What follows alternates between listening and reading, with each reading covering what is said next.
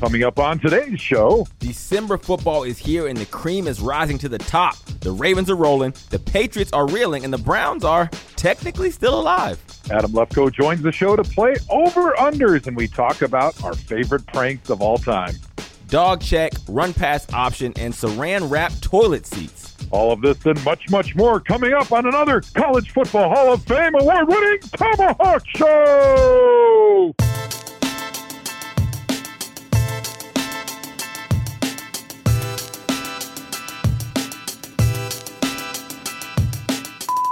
Joe and Hawk, congratulations on your 100th episode of the ThomaHawk Show. It wouldn't be fair if we did not throw out a lot of these catchphrases that you men use. For instance, get your money's worth. You can't measure that with an abacus. Left him at the laundromat. Papa don't play that. I'm no cucumber scientist, but it'll be safe to say they're in a pickle. You know, you guys have done a tremendous job. You guys are doing some serious things on your show. Uh, we're very uh, proud to watch you men continue to move forward in your process as you take this show to a whole nother level. But people got to always remember Joe Hawk yourself as you continue to do it. Use these phrases as you continue to move forward. Welcome, everybody, to the ThomaHawk Show. that is forever our Cleveland Browns coach here on the ThomaHawk Show, man. I am your host, Andrew Hawkins, joined as always by my guy, Joe Thomas, and a special guest appearance from Hue Jackson, everybody. Joe, how you doing today, man?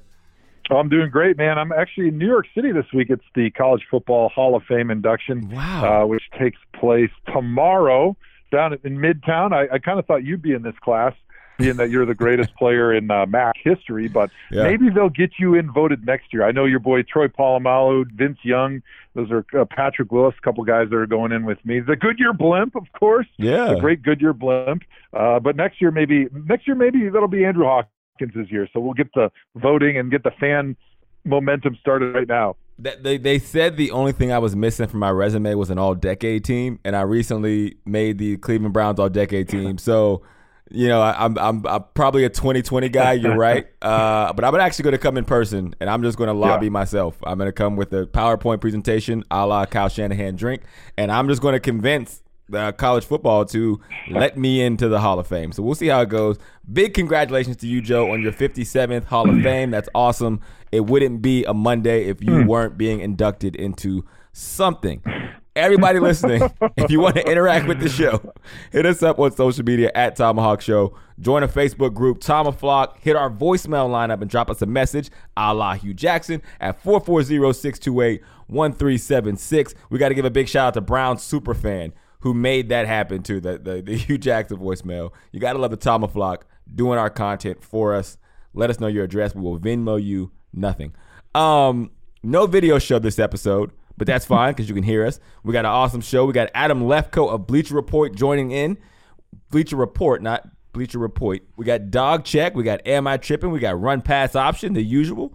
But before we get into anything, we need to let you know about our favorite sponsor for this episode. Visit omaxhealth.com and enter code ThomaHawk to get 20% off. Listen, we're pro athletes. You may not be. You're just a weekend warrior. I don't even want to say just because a weekend warrior is better than a pro athlete in my eyes.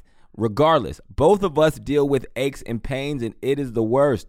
I've been trying to find a natural remedy that instantly works, but it seems like it's impossible because most over the counter pain relievers only focus on one basic cooling effect, and it only temporarily takes my mind off the pain until it comes right back. If you're looking to get rid of nagging muscle and joint pain immediately while providing long lasting recovery, then you need to try the natural breakthrough pain relief solution Cryo Freeze CBD developed by Omax Health. This non prescription triple action pain relief roll on is specifically formulated to block pain receptors, reduce inflammation, and improve muscle and joint flexibility.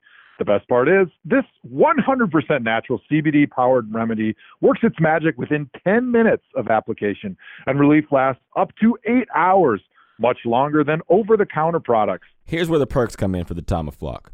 Omax Health is offering our listeners 20% off a full bottle of CryoFreeze Pain Relief Roll On plus free shipping. That means you don't got to pay, and me and Joe don't have to deliver it personally. Everybody wins. The discount, it also applies to anything on the site. So make sure you go there, put in ThomaHawk to take advantage of these incredible savings at omaxhealth.com. Don't trip. Don't let muscle soreness stop you from living an active lifestyle. Go to omaxhealth.com, enter code ThomaHawk, and feel relief faster. It is time now for a new and improved edition of Tama Headlines. This is a special report from Tama Headlines. John, take it away. 49ers defeat Saints in epic instant classic. Yeah, man. I, I, I this was a very very good game, and it, early on it reminded me of the Chiefs and Rams game from a year ago because these these were supposed to be two of the top defenses in the league, and in the first half they couldn't stop each other for shit. And what happens with good defenses is in the second half they play better because they make adjustments. And that's exactly what happened, man. It was a juggernaut of a game, back to back game for the Niners. Um, for them to bounce back from the Ravens game and go down to New Orleans and take this to uh, the literal last second of the game, that was just super impressive win, man. 49ers are definitely the best team in the NFC. This game destroyed my ego uh, because on Thursday Night Football, we had a question about who is your team to beat in the NFC. And not smartly on my part, instead of going with the Kyle Shanahan drink, San hmm. Francisco hmm. 49ers, which I should have. Yep. I went with the New Orleans Saints because I said, you know what, they're in perfect position. Nobody's talking about them. Everybody wants to talk about Baltimore and the exciting things that are happening in San Francisco and Russell Wilson in Seattle. I said, you know what? The, the Saints are in a perfect position. Drew Brees is playing great football. This defense is as good as Drew Brees may have ever had. This defensive line is wrecking shop. ThomaHawk member Cam Jordan is having an hmm. unbelievable lights out season. He has a chance to maybe break the single season sack record. I just think this is the most complete Saints team ever, and they're going to fly under the radar. They're probably going to get the first seed in the NFC, and they do not lose uh, in the Superdome unless the refs fix the game and Oh, don't wow. call pass interference at the end. But uh, I still believe, even though they lost to the 49ers, that they are the team to beat in the NFC. The 49ers have a tougher road to finish the season versus the Saints. And so I think the Saints are going to be able to recover and still get that first seed. But uh, the 49ers really showed they've got some amazing resilience. And I think really this points back to Kyle Shanahan. He's a fantastic coach. He's a great motivator. He gets guys to play for him because they like him, first of all, but also because he's such a smart football mind, and those players know that he's going to put them in the position to succeed. And that's one of the things I think that fans don't talk a lot about when they talk about a head coach. Like, how does a head coach motivate a player? A lot of times, most fans think it's the um, Pete Carroll version, where it's rah rah, it's come in with some type of motivating uh, attaboy, win one for the Gipper speech. But no, to me, I think the coaches that I played for that were always the most motivating were the ones that showed me how hard they were working and how smart they were, and they were going to put us in a position to succeed. Because as a professional, understanding that this is my job, this is my livelihood, all I want from my coach to get the most out of me is to know that they're going to give us the best chance to, to succeed. And that's what Kyle Shanahan does. And that's why you see the 49ers doing great things this year, being able to go down and beat the Saints in their own stadium. That was really impressive. Yeah, I mean you're you're you're right about Cal because now that I think about it, there weren't a lot of coaches. I mean that you play with, and we you know we played with a ton of coaches, but Cal was one of those coaches that you never felt like you knew more than. Right, like there was, there's always, I don't care what coach it is, there's No. always something you feel like, oh, well, they don't know this because they haven't seen this or done this or they haven't been in this position. Cal is a guy that you always say, oh, well, he knows what he's talking about because he'll give you the the background and the system and where it comes from and why and how it works and here's the big picture and why it makes you better and why it helps the team and you you never question that oh, okay if he says to do it that's the best reason to do it and when you have someone like that you know you fall in line and, and you get the most out of it also before we move on to the next one John I know you're waiting but all the coordinators for the San Francisco 49ers should be prime head coaching candidates from Mike McDaniel to Mike LaFleur to Robert Salah all right go ahead Chiefs beat Patriots 23 to 16 in controversial Foxborough showdown. Joe, take it away. Well, I, I think this just continues the Patriots slide not look good for most of the game. They made a nice little uh, run towards the end of the game. But um, I think the Chiefs are back. I think it's it's official. We can say that Patrick Mahomes had the little uh, band aid on his knee earlier on in the season. People kind of forgot about him. They wrote him off. They acted like the Chiefs weren't going to be able to put together much down the stretch. But the Chiefs have looked really good. Patrick Mahomes is uh, looking like he's back to his old self, and they might maybe be a team that could challenge Baltimore right now because they could probably score with them. And it seems that the Chiefs' defense is finally playing a little bit better. Uh, but Tom Brady, can you imagine how frustrated he's got to feel right now? Because, yeah, he might not be playing as well as he has in years past. I think truly that Tom Brady is going to retire after this season. And so he is putting everything he's got physically and emotionally into this season. And the frustration just continues to build. And he feels like this last season of his career is finally slipping away and uh, losing the way they did at home for the first time in 21 games is got to really hurt.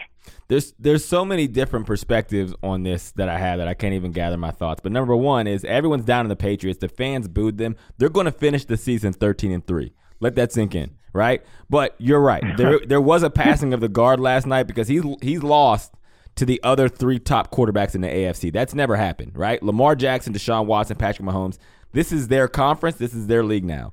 That's the reality of it. Like the, the the Super Bowl no longer goes through New England. And you're right. I think people are starting to realize that. And I mean, I, I for one think it's pretty cool. I mean, even the Patriots as a as a team, the way that they're constructed, and I've talked about this offline, is that they are very smart. When I went on my visit to New England, right? You do your workout, and what's standard for New England is they take you in the back room and they have all of like they have like a 30 play, you know, kind of highlight tape of you and they have they make you walk through it and talk them through what you're seeing cuz they want to know that you're smart enough to play in New England. They want smart football players. So they're going to say, "Oh, okay, on this slant, what did you see here? And they want to hear me say, well, I seen the DB was inside leverage and I understood it. The inside slot of a looky slant with a slant to the outside. I had to get in his inside shoulder. They disguised it as man to man. It was actually zone. He vacated. The quarterback found me. I sat in that hole. I peppered it down so I wouldn't get blown up by the safety, but I also gave the quarterback an outlet, and it resulted in a first down on a third and six. They want to hear you talk through that. So they say, okay, he thinks graduate level thinking. Well, the smartest people in society the wisest people in society, Joe, are old people. One thing that old people can't do well is move. Okay, so the Patriots, who are the probably the oldest team in the NFL, yes, they're smart. Yes, their defense is great. Yes, their players are graduate level thinkers. When they play dynamic players like Deshaun Watson, like Lamar Jackson, like Patrick Mahomes, like Tyreek Hill, they struggle because these are young 22, 23, 24 year olds who are quarterbacks and receivers who are running faster than we've ever seen these players play before. And it is hard for older, wiser teams who are in their 30s, players in their 29s, players with knee surgeries, players with shoulders who have a ton of experience, but don't have enough of that young piss and vinegar right? To be able to contend and keep up with these young mm. guys. So I think that's the biggest thing that I've taken away from those three losses is that, and I predicted all three of them. Those are the only games throughout the season, all my picks that I ever picked against the Patriots, and I was right every time for with that same logic. They are not young enough to contend with that kind of athleticism. All right, time now for a happy but also weirdly sad dog check. Dog check! Guys, the Browns won 27 to 19 over Cincinnati, but this is another win that left Browns players and fans with a bad taste in their mouths. Hawk, what did you see in this game? Um, I think they played down to their opponent. They were again, I, I mean, I, and people keep like killing me because I keep saying the Browns are a good football team. They're not a good football team. They're a talented football team. They have talent. They have two number one running backs. They have two number one receivers. They have a first overall draft pick at quarterback. They have a shutdown corner. They're out without their best probably player on the team with Myles Garrett. But even still, they have a lot of pieces defensively. But that's not even the issue. The issue is the offense, and the offense is talented. And Njoku is talented. So no, they're not a good team, but they are a talented football team and they are playing down to their opponents. The Bengals are not a talented football team. Hence the 1 and 11 record, right? Um, and when you're watching this game, it was close to the end. yes, all games are close, but they are not reaching their potential. And that that's my biggest issue with the Browns. And, you know, some of that does fall on Baker Mayfield because he didn't play great. You know, and, and if it wasn't for Nick Chubb, if it wasn't for the Kareem Hunts that broke this game wide open, it might have gone differently. If it wasn't for an overturned PI, a PI call on a, on a replay, the game might have gone differently. So that was that was my biggest takeaway from a game perspective. Um, it just doesn't seem that even though we're this far in the season, we, we still haven't come close to getting anywhere near where the team actually should be performing. The Browns are a talented football group, but they don't play and they don't sound like a talented football team. Right. You saw it multiple times throughout the season where they're just not playing as a team. And I think what happened after the game really highlights exactly why this is not a team right now, right? So Baker Mayfield goes to the podium and starts talking about another player, which is the first rule of media is don't talk about anybody but yourself. Right. The second rule of media is don't talk about injuries. So he took the first and the second rule of what not to do with meeting with the media, and he put them together, and he violated both of them by talking about another player's injury that you probably don't really know a lot about. Yep. And then in doing so, he threw the medical staff of the Browns under the bus. So think about this: the medical staff is hired by the GM and the ownership, who are your bosses. So you threw the people that your bosses hired under the bus about an injury to a teammate that you probably really don't know a whole lot about. And by also doing that, he made Odell look bad because in the NFL, for people that don't understand, is if you get an injury uh, that's significant enough to get an X-ray or an MRI, your agent will typically get that MRI or X-ray and then they're going to send that to their own doctors that's independent uh, and this is all outlined in the cba and this is specific so that you don't have any situations where the team is maybe looking out for their own best interest but not the player's best interest so for instance like when i would hurt my knee or I would always send it to the knee doctor that my agent trusted. When I hurt my back, there was a doctor in California that would go and look at the MRI, Mm-hmm. and then he'd talk with me, and then they make the final decision on when you get surgery or how you get surgery. Yeah, they can talk to the the team's doctors and the team's medical staff, and they could advise them.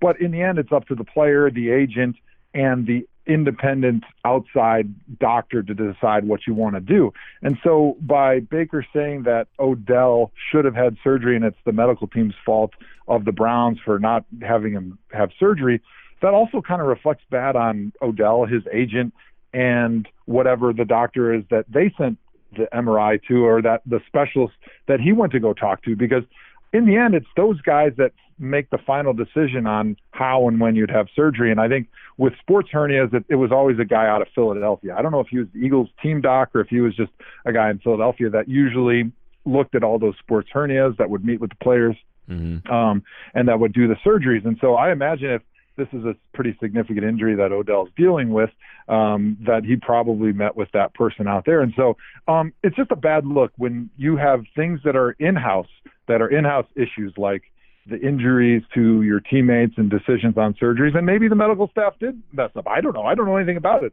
But all I know is a team that has a good winning culture is able to keep the family drama in the family and it doesn't go outside because it's just a bad look for everybody when that team drama goes outside and becomes a media issue especially after a game where let's just be honest the Browns were a much more talented team than the Bengals but they didn't play like it throughout most of the game uh I was disappointed they didn't run the ball more in the first half. Nick Chubb hardly had any yards. Right. And if it wasn't for the great rushing attack in the second half, the, the Browns might not win this game. And, and I thought you pointed it out. There was two big moments down the stretch that the refs played in the Browns' favor. That had that not happened, we might be feeling even worse about today than we were right now after beating the Bengals by eight points because there was that pass interference on the interception that was overturned, and then later on in the half, I think it was a, long catch by Jarvis.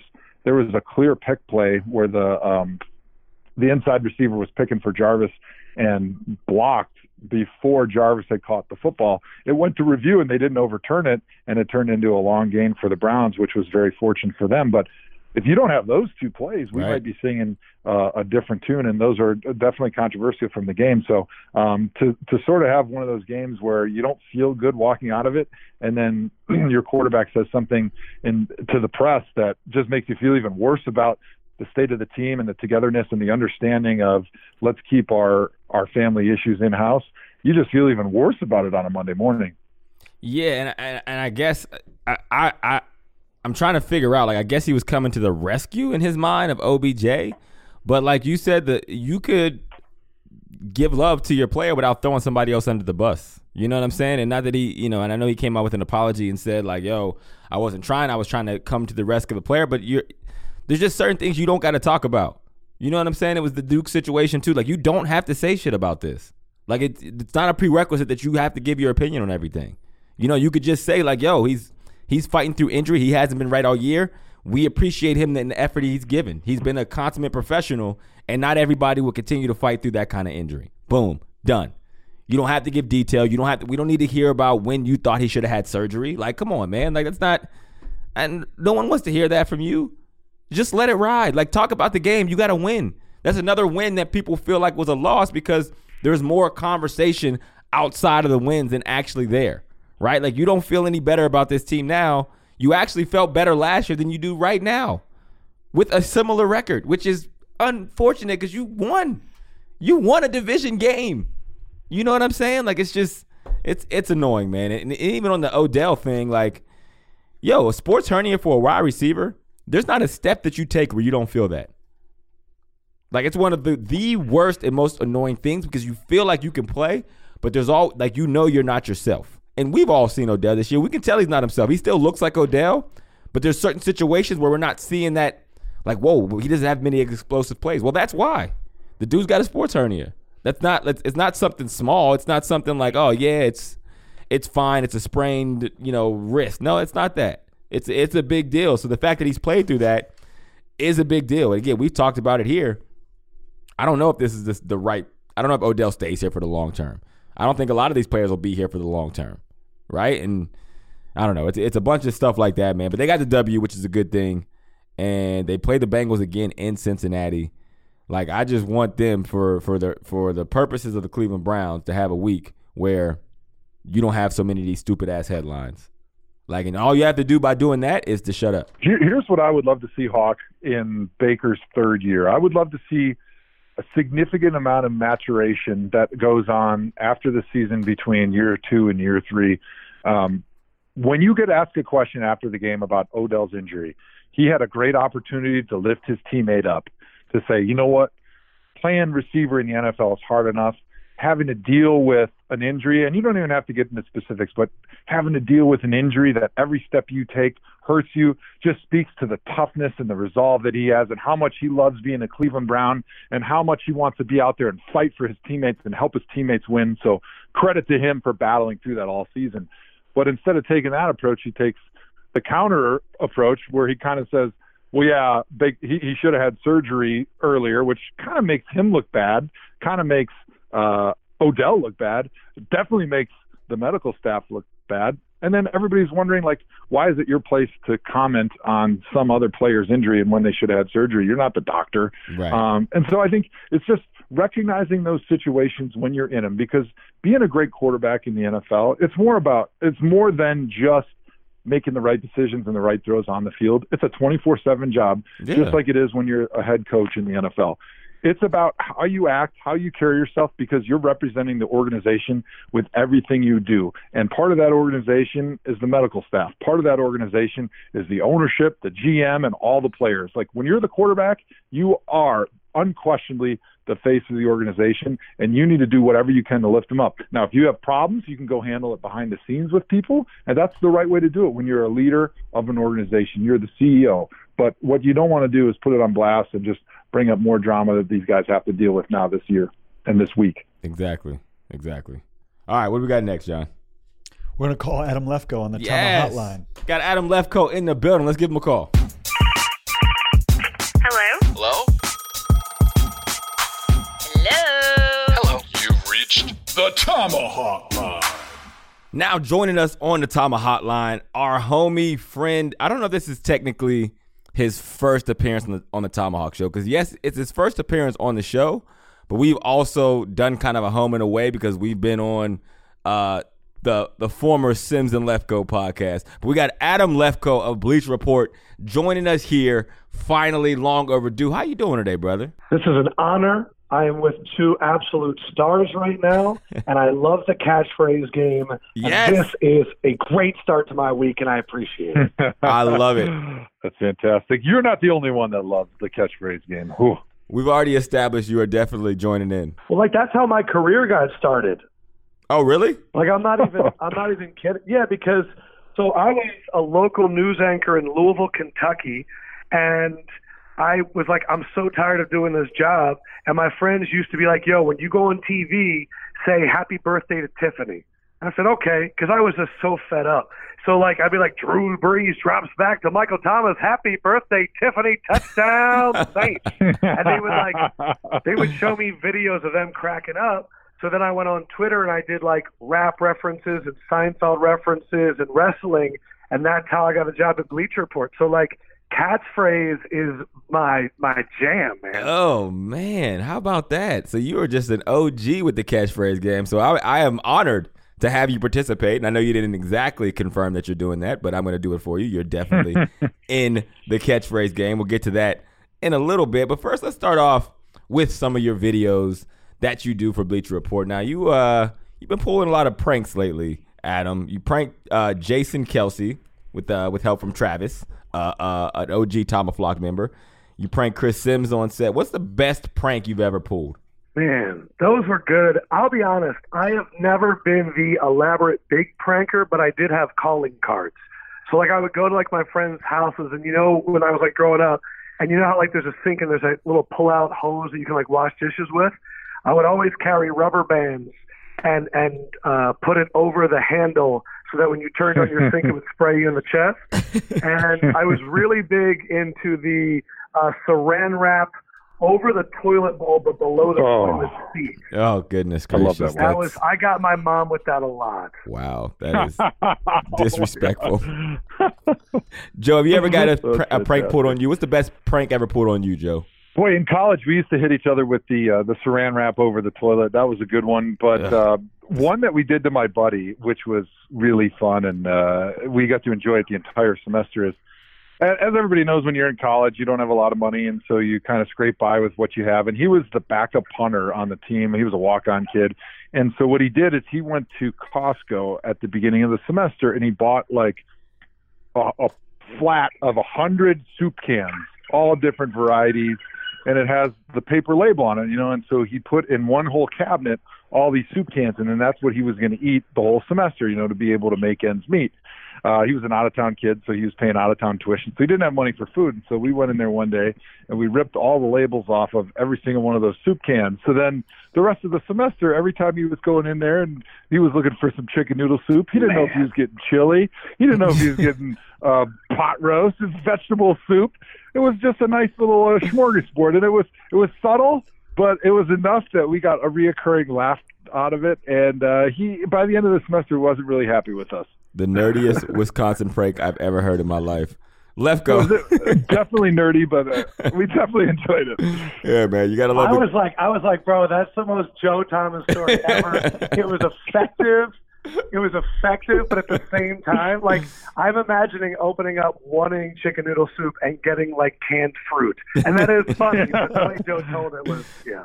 And then you can't you can't reopen others because then that hurts the whole monetary efficiency thing. All right, Yeah, so you're, you're done. Here, here's my Right. my best prank. Well, not even a best prank. It's more of a, a phase. When I was with the Bengals, you know, probably in 2012 ish, me and AJ Green got into this prank phase, and it started off we were pranking other people, and then it started just him picking on me. And in like in like a two week span, he taped my locker shut. So like I got in there, and there was tape covering my entire locker. Like he had to spend like 30 minutes doing it. And then I went out to my car and he saran wrapped my entire car shut. So like underneath Oh, underneath and wrapped around the car multiple times where you couldn't even see my vehicle anymore and I couldn't get to my doors. Took me forever to get that off. And then it ended because in a game that weekend, he hid my helmet on third down. And I missed the third down Oh. play. We didn't convert it. And that's when it got out of hand. And there was like an intervention, like, hey, okay, you guys are going too far. And it's starting to affect the team. So that was me and AJ Green's pranking phase, man. Um, sticking in the AFC North segues because I'm a professional. You had a pretty good Nice. prediction about the Baltimore Ravens, Lefkoe. You want to tell the Tom Flock what it is? Oh yeah, let's talk about it. Let's talk about it, man. I like I like to Oh. to give props where, where they're deserved. What was your what was your preseason take on the Ravens? Okay, I said that the Ravens would not only win the AFC North. Let's remember. Juju was healthy, Big Ben was healthy, the Browns were a Super Bowl contender. Mm-hmm. I said not only would they win the North, they would get the number one seed in the AFC. Hmm. And the number of reasons that I broke it down was this. They have had a good offensive line for the last few years, and these guys were blossoming. I needed protection for the quarterback. It has been proven that there is a monster jump for more quarter for most quarterbacks between years one and years two. It's just it happens all the time. Their winning percentage jumps up. I loved their defense. I loved Wink Martindale, and I thought that they were zigging when everybody else zagged. That they were loading up on big offensive linemen and four tight ends, and they were going to run the football the year after Sean McVay had everybody thinking about 11 personnel and passing the block. Mm. And Lamar has exceeded my expectations. I mean, he's been absolutely incredible, and getting Mark Ingram and the identity that him and Gus Edwards bring, I just, it's, it. I'm so happy for them because so many people were ready to jump. I mean, they booed Lamar Jackson in the playoffs last year. Yeah. They wanted Joe Flacco to play. And for him to do this and look like the MVP, and it's John Harbaugh, who he was going to get fired last year. I just love this team and I love this story. Well, I, I think uh, you're you hit the nail on the head right now. Lamar Jackson seems to be the most likable player in the NFL. Hawk and I have talked about this on the podcast a few times. You just love his perspective, how he approaches the game, his professionalism, how much his teammates enjoy playing with him, and he's fun to watch. I mean, he's one of those true young stars in the NFL where everybody can love. It doesn't matter who you are. But the thing that I like the most about Lamar Jackson is that shirt that he wears in postgame. Have you guys seen that? And it, it's been something that people have talked about a little bit. It just says, nobody cares, work harder. And that was, I'm not going to say that was my mantra when I played, but a lot of the good players that I played with in college and then my first years in the NFL, that was kind of like our running joke where you would say, Hey, how are you? And before they could answer, you'd say, nobody cares. Just go back to work. and it was like that mentality that was like built into us. And at first, when you come from like the softness of Brookfield, Wisconsin in high school, and you get to college, and all of a sudden somebody's like, "Hey, how are you?" And then before you could say anything, they say, "Nobody cares. Just go back to work." Like it takes a while before you get over the sensitivity of it, but that's the truth of it in the NFL. Nobody cares how you feel, what your situation is, what you're crying about on a daily basis. All they care about is, are you going to win the game? On Sunday. And how do you win the game on Sunday? You go to work uh, each and every day during the week. And so I just love the perspective that a guy who's only in his second year in the NFL has on the job of playing in the NFL and his professionalism. I mean, it's funny because he's actually an old school kind of player, like in his mentality and his approach and the things you watch him do. And but he's such a new school, you know, talent, right? So it's like he's like the perfect mix of the two, which is why I think everybody has over the course of the season gravitated to him. My favorite thing that he does when I'm watching television is, and I'm gonna I'm gonna make a rip of this, so don't steal it, Lefkoe, and go do Oh, it. at you watch Bleach- television? I- I don't do it at Bleacher Report, Lefkoe. But if you watch the games, he runs anytime his offensive lineman is on the ground, he helps them up. Like he runs to them and helps them off the ground every Nice. single time. So if you looked at all his nationally televised games, or even all of his games, period, you could probably have a, a 30 plus play highlight of him helping his offensive lineman off the ground.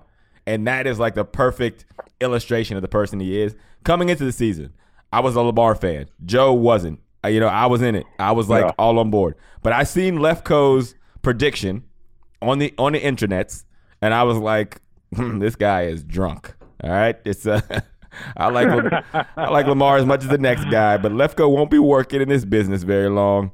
So kudos to you, man. you clearly know more than any of us do. Uh, un- unlike Hawk, I own my bad takes, and I realize that uh, my Lamar Jackson's not going to be a great NFL quarterback. Was a bad take. and I'm, I'm willing to admit that now. Uh, but it's funny that you said that you like that he helps his offensive lineman up. My last like three or four years in the NFL, I was so banged up that I couldn't have somebody help me up. Like I, my knees and my back were so messed up that I actually physically could not get up that way. I had to be like a turtle where you had to flip me over and I had to do like a push up to get to my knees, kind of like an old man who's got a back injury. And then I put one arm on my thigh and then I could get up to one leg and then I could get up to the other. So if Lamar Jackson was my teammate, I'm just saying it probably wouldn't have worked out because uh, I could not get up off of my back when uh, I was at the end of my career. And there's actually, it's a funny, uh, in NFL films, they got a video of me where Mitchell Schwartz is trying to help me up and I say, no, no, no. And I waved him off. I said, I can't get up that way. And they got me mic'd up, rolling over and doing the turtle push up to get myself off the ground. So uh, I guess Man. Lamar Jackson never would have worked with me as his quarterback. Can I have one more thing about Lamar? I think um, during the draft, if you remember, there were these. A lot of people were worried that his mom was going to be his agent and his mm-hmm. friend was going to be his trainer, and he wasn't that great when he was talking to teams. And the thing is, is like we look at it now just through a different lens. This is a kid that grew up in Miami in a really tough area.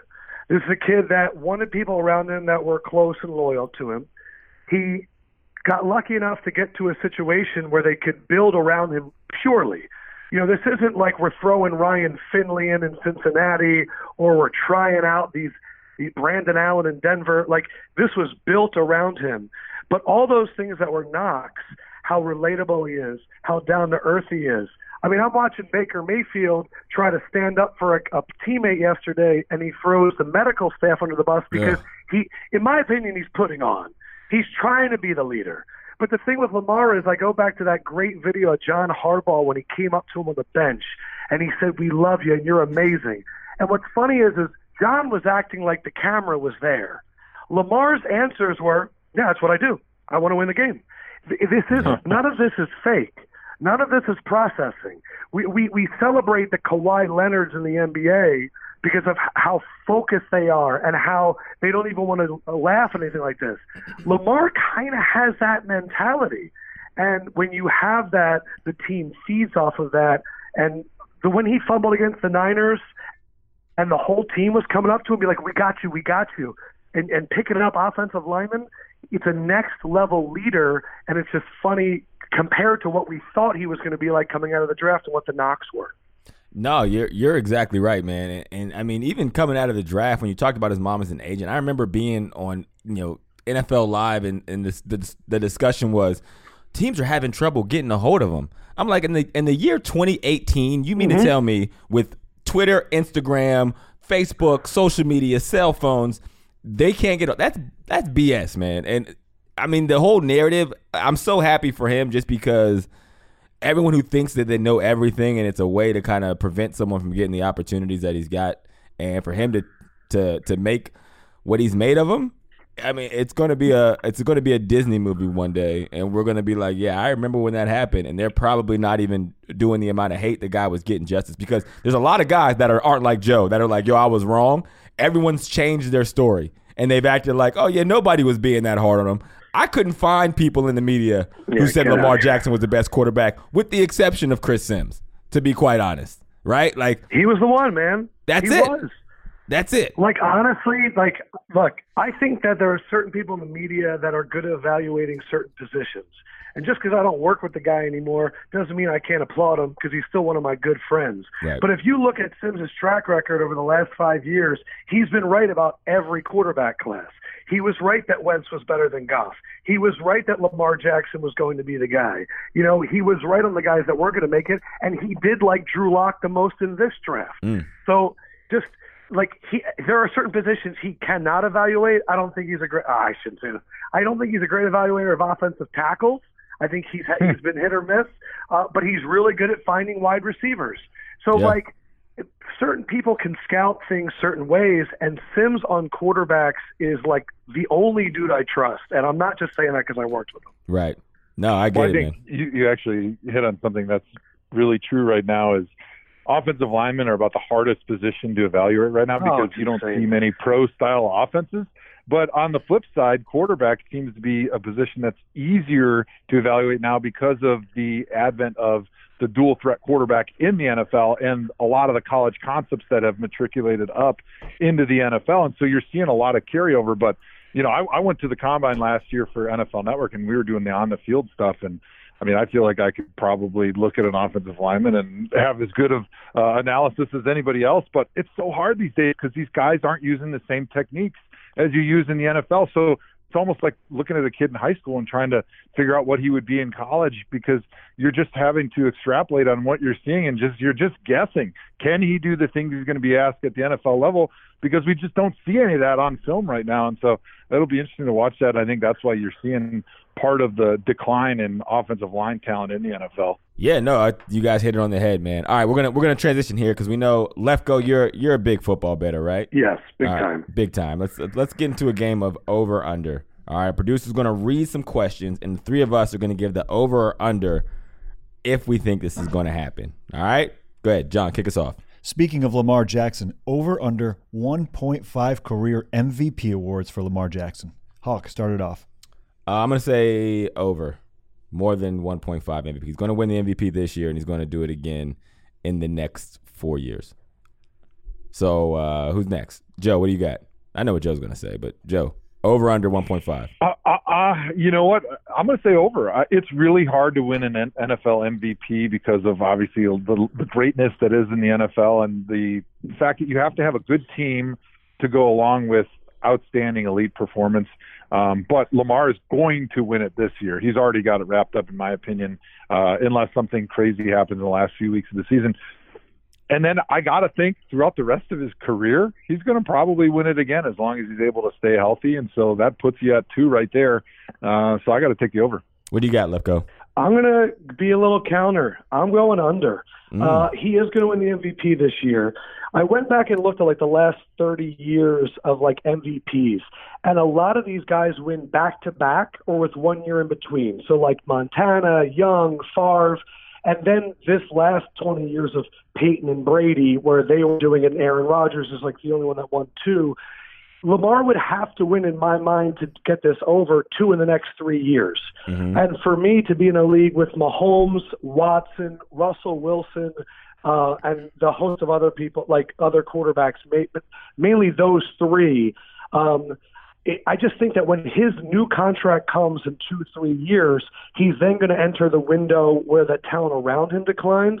So I'm I'm going under, but say if he is going to be over, I think he would maybe finish at two.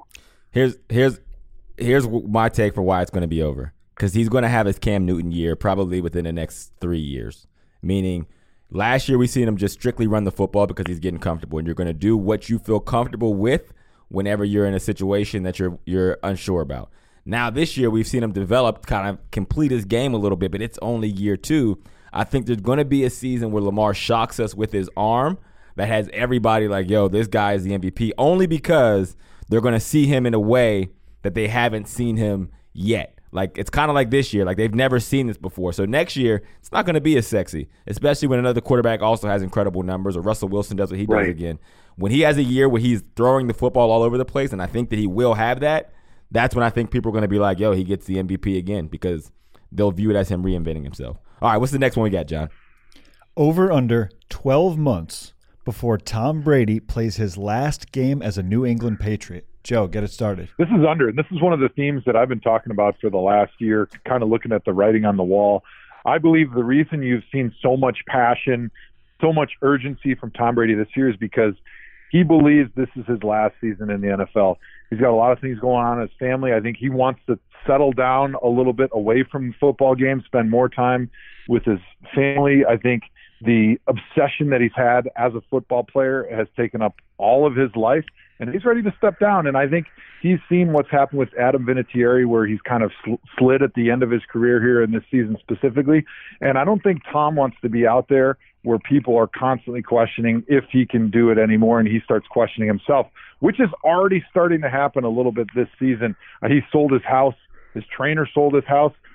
I think he doesn't have a contract next year. And so you start putting all these things together, and I start thinking like I assume he's thinking where he wants to go out where he still feels like he's performing at his best.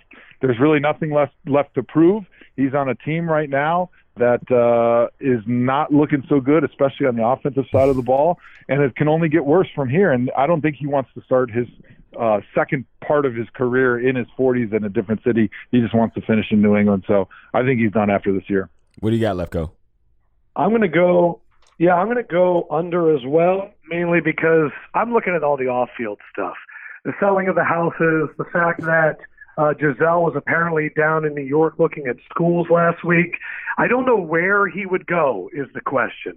Uh, I, the most interesting one that I heard on a recent Patriots focused podcast, I don't remember the podcast, so I apologize, was the Chargers and the notion that maybe McDaniels goes with him. So that was that was just like a theory I thought was interesting. But this question also revolves around the fact that the Patriots don't win the Super Bowl. And if the Patriots somehow turn this around and win, which they're very capable of doing, if N'Keal Harry keeps making plays like that and, and somebody could present themselves as a weapon, if they win, I think Tom stays. But if mm. this season kind of ends short of that, then I would definitely take the under. Mm. Okay, I'm gonna go under as well, and, and, I predicted last year that he and Gronk would retire after the, the 2018 season and right off to the sunset. I'm not so sure that Tom doesn't regret not doing that. Um, so yeah, I, I mean, just watching his body language out there, and I, and I get everyone's like, oh, they need players around him. They do.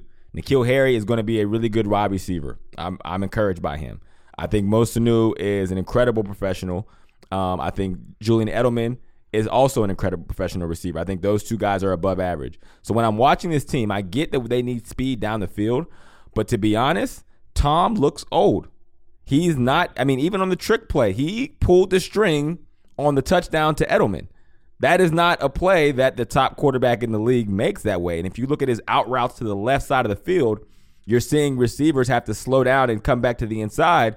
And with a lot of older quarterbacks, that's what happens because you kind of lose that arm strength a little bit. And that's their version of, of, of physically getting old. So I agree. I think it's under for 12 months. John, what do you got? Adams Eagles are 5 and 7. They play my Giants tonight on Monday Night Football. After that, they go Washington, Dallas, and New York left with 5 wins and 4 games left.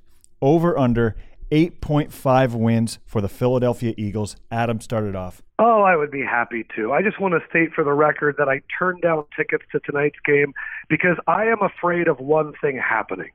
Eli Manning's career record is a perfect 116 and 116. And if we make him a winning quarterback for his career and blow our opportunity, I will vomit all over myself reactionarily. now, in terms of your question, eight and a half, really this is asking me are they going to beat the Cowboys? Because they should sweep the Giants and they should beat Washington.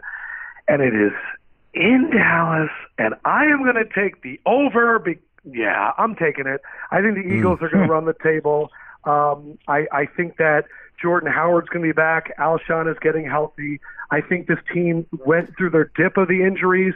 I'm hoping Jim Schwartz stops going all out blitzes like he did against Ryan Fitzpatrick. Um, and I think the Cowboys are in free fall right now, and they're Jerry's going to absolutely blow it up. So I'm going to take the over. Mm. Joe, what do you got? Well, uh, Mr. Lefkoe was pretty convincing in his arguments. I'm actually going to take the over as well. I saw Dallas on Thursday Night Football last week, and that franchise right now is an abomination. They are searching for answers. Jerry Jones is taking blame. G- Jason Garrett has already been fired in the media. The players don't seem to be wanting to play hard anymore. I just don't know how they're able to put that back together. They had everything to play for last Thursday against the Bears, and they shit the bed. And I don't see how they can right the ship. And, and I agree. I think Philly got their kind of shitty stretch out of the season out of their system already that they seem to have every year. And I think they can go on a little bit of a run. And it seems like uh, this is a team that could possibly go on a little bit of a run because they understand all you got to do is get in the playoffs. In the NFL, once you get in the playoffs, the records don't matter. It's not like the NBA playoffs where we already know who's going to be in the conference championship. In the NFL, the, a wild card could go all the way to the Super Bowl because it's all about who's hot. And I see the Eagles going on a little bit of a string here to finish the season and win the division. Well, you're both wrong. It's under. They're going to lose to the Dallas Cowboys because Dak wants his money. He's not here for the playoffs. He's not here to help save the head coach's job. He knows if he beats the Eagles, he will get his 100 plus hmm. million dollars. And when you have a man who has yeah. one game to get 100 million dollars, I am not going with the guy who already ah. has his $100 million. All right, Lefkoe. So buckle up, buddy. That's a hey, I love that theory. I love that theory because I, and I, I hope that's how that game. Like I hope every pass there's like a meter that shows like Scrooge McDuck's coins right because that's really what it is.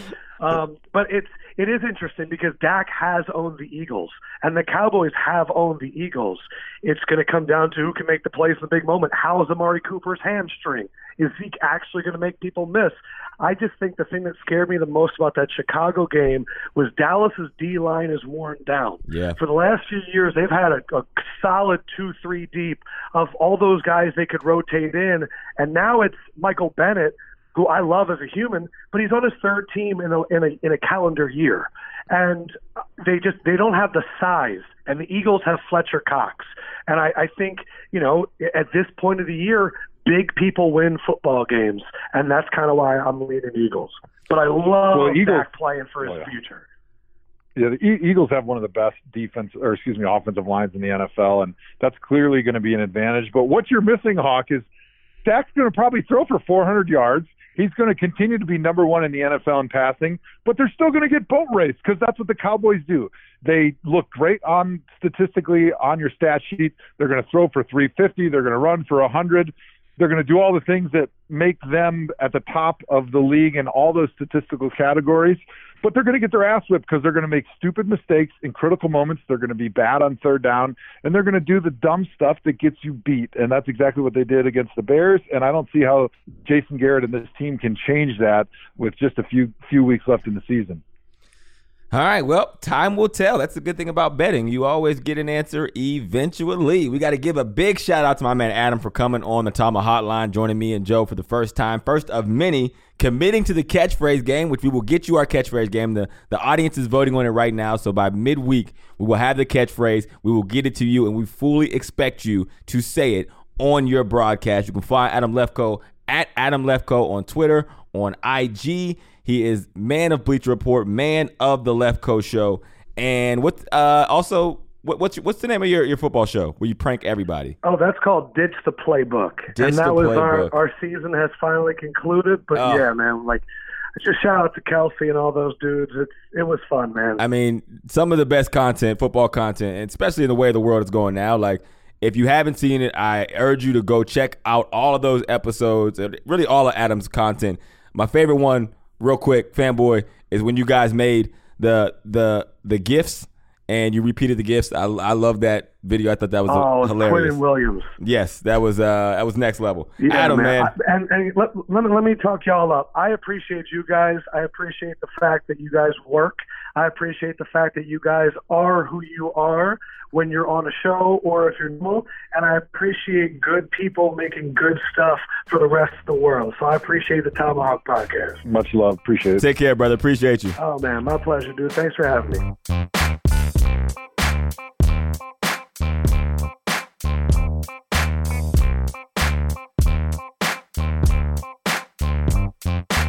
right, you gotta love my guy Lefkoe, man. Appreciate to finally have him on the show, man. Dude kills it, and he's gonna be back. And also, he's gonna join the catchphrase game, as you heard. All right, now it is time for Am I Tripping? But we're gonna cut that. We're gonna do an audible here because we are running long, and me and Joe talk way too much. So, no Am I Tripping today for everyone looking forward. We're gonna go right into run pass option. Run it or pass it. Run it. Run, run, run pass option. Lamar Jackson bests Bills in Buffalo. Hawk, run it or pass it. Uh, run it. Yes, we talked about it with Lefkoe. Lamar Jackson is the MVP, not even close. And honestly, I don't know if he can do anything the rest of the year that changes that because he has changed the game of football. And kudos to the Ravens for him being able to do that. He's just a likable dude that you love to root for, that you can't stop. And if I see another one of those highlight plays where he makes a professional athlete, a NFL football player, look like a toddler, I might blow my lid off. And I don't mean in the literal sense of blowing my own head off. I mean like I'm gonna pop my top. But I don't know if that makes it any better. Anyway, that's done. At the buzzer, There it is. Hawk blows his lid. Joe, run it or pass it. I'm going to run it. Lamar Jackson continues to be the most likable quarterback and player in the NFL. Uh, he's going to be the NFL MVP this season, and he beat my Buffalo Bills, the sleeper team that I had with Josh Allen uh, this year. They're still going to make the playoffs, in my opinion. They've got a chance to make a run because they're a very solid all-around football team. Josh Allen's playing really well, but Lamar Jackson continues to impress and continues to make fans all across the country. And I hate hearing all about it because it's to my Brownies' detriment. The AFC North is going to be Lamar Jackson's for a little while now. Steelers now eight and five after road win in Arizona. Joe, run it or pass it. I'm going to run it. Steelers eight and five, unbelievably. Duck Hodges, got to give him a lot of credit. He's playing great football. A guy that is named Duck, which is absolutely the worst name possible for an NFL quarterback. He's winning. Mike Tomlin's doing it the old school approach with defense and smart football. He potentially will be the NFL Coach of the Year, and I think right now he's got my vote. Great job. Uh, it hurts another AFC North team. Good coaching, overall good play, good defense, and uh, hats off to the Steelers. Mm. With time to spare. I You guys are it. getting good at this, man. We are, man. What's next, John? Hawk, run to pass it. I'm gonna pass it. Joe Joe summed it up perfectly. Great. Buccaneers complete comeback against Colts. Hawk, run to pass it. I'm gonna run it. I don't get Jameis Winston. For every four touchdowns he throws, he throws four or five interceptions. For every, it's like literally back and forth, and he is good. He has a short term memory. It makes him good, but it also makes him terrible. Like, hey, you're leading. You don't need to take this chance. Boom, pick six. Make it an interesting game. I don't know what the Buccaneers do. I don't know how he hasn't been benched yet. Yes, he's a good quarterback. Yes, he leads the league in maybe pass yards and maybe even touchdown passes, but he also has thrown like 23 plus interceptions, and he leads the league in turnovers since he's been in the league. I'm perplexed. I don't have a take here. I genuinely don't know. That's it. I'm going to use Hawk's extra time to let the audience know that someday they're going to make a Jameis Winston 30 for 30 about this dude losing to the Giants, beating the Rams, hanging up 55 in LA, losing three in a row, and then I think winning four in a row. This has been an incredible season. Joe, Buccaneers, Colts, run it or pass it. Pass. Falcons thump Panthers 40 to 20. Joe, run it or pass it. I'm going to run this one. Firing coaches in season does nothing but make you feel better if you hate your coach. That's my take. I think it's since 1962 there has only been one team that has had two different coaches during the season and that have made the playoffs. There's almost nothing that you can get from a benefit standpoint to fire your coach in season. This was the conversation we had after the Cowboys game on should the Cowboys fire Jason Garrett to see if they can salvage their season, make the playoffs, and go on a run. It just doesn't happen. There's nothing you can do because the culture and the direction of a team is set through the off season and through training camp. By the time you're here late in the season, there's nothing that you can change that can make that much of a difference. So nobody's shocked right there. This is one of my favorite Joe Thomas takes ever. If you're listening out there, NFL GMs, don't fire your coach in season. It doesn't work. Hawk, last run for you. Broncos lock up big win against Texans. Run it or pass it. I am going to run it because the Texans linebackers have been doing this thing, but they dressed up in costumes before each game entering the stadium, right? They want to get attention, you get attention. They dressed up as a SWAT team once. They dressed up, um, I forget what the one before that was, but this one they dressed up as the, the movie Dodgeball. Even had one of the players in a wheelchair. Well, you've learned at a very young age, you don't joke around hmm. by putting somebody in a wheelchair. You don't joke around with crutches. It's bad omen, right? So I had the Texans picked. As soon as I seen it on on my show, I said, you know what? I'm actually going with the Broncos because now they're not. That's the definition of not focused, and you're going to get your butts kicked. And of course, you can dodge a ball, but you can't dodge a lock. they got their asses kicked by Drew Lock, and they deserved every minute of it. Off the heels of beating the New England Patriots, you get what you deserve. All right, listen, we are running long, so let's save the catchphrase game for the midweek show. Um, we actually ran all of our runs early on. We had like five other ones to do, but we are good. So I think that does it for this episode of the ThomaHawk. Joe, what are your final thoughts? Final thoughts is it's going to be a great week in New York. I'm very excited uh, getting inducted in the College Football Hall of Fame, getting to see a lot of great guys that I was able to play against in the NFL. Not so much in college, but uh, it should be a really cool night. And next year, I'll be there for Hawks induction. Very excited about that one. There you go. Mark your calendars, brother, because I'm I'm buying the flights this weekend. Congrats on the Hall of Fame into college football. That is an incredible feat, man. That not many of us will get, except me. when I do it next year. Have a blast, man. Uh, that does it for this episode of the ThomaHawk Show. We will let Adam Lefkoe take us out. Joe, hawk yourself.